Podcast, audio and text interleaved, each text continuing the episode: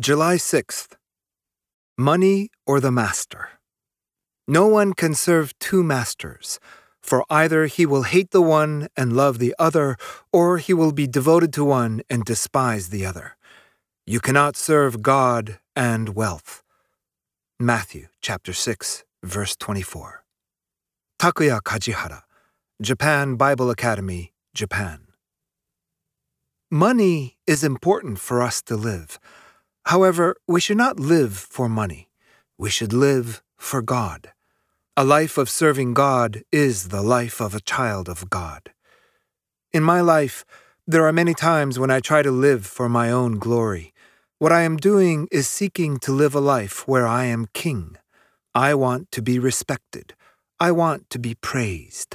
However, God's Word teaches us that we are to serve Him, not ourselves or money or anything else. When I remember this, I think about whom my life is for. If my life were my own, I would serve money and treat myself as king, as countless people do. But my only king is Christ, and I am just a servant of Christ my king. A servant should faithfully serve his king. To serve anything else is to serve a rival to the true King, Christ. How important it is, then, to believe that Christ is our King. There are many things in this world that seek to keep us and blind us from following Christ, the true King. It could be money, pleasure, even ourselves. But when we turn to Christ's Word, we can know His will for us and we must follow it instead of our own will or the will of wealth. Examine your heart. Are there any rivals to Christ's kingship over it?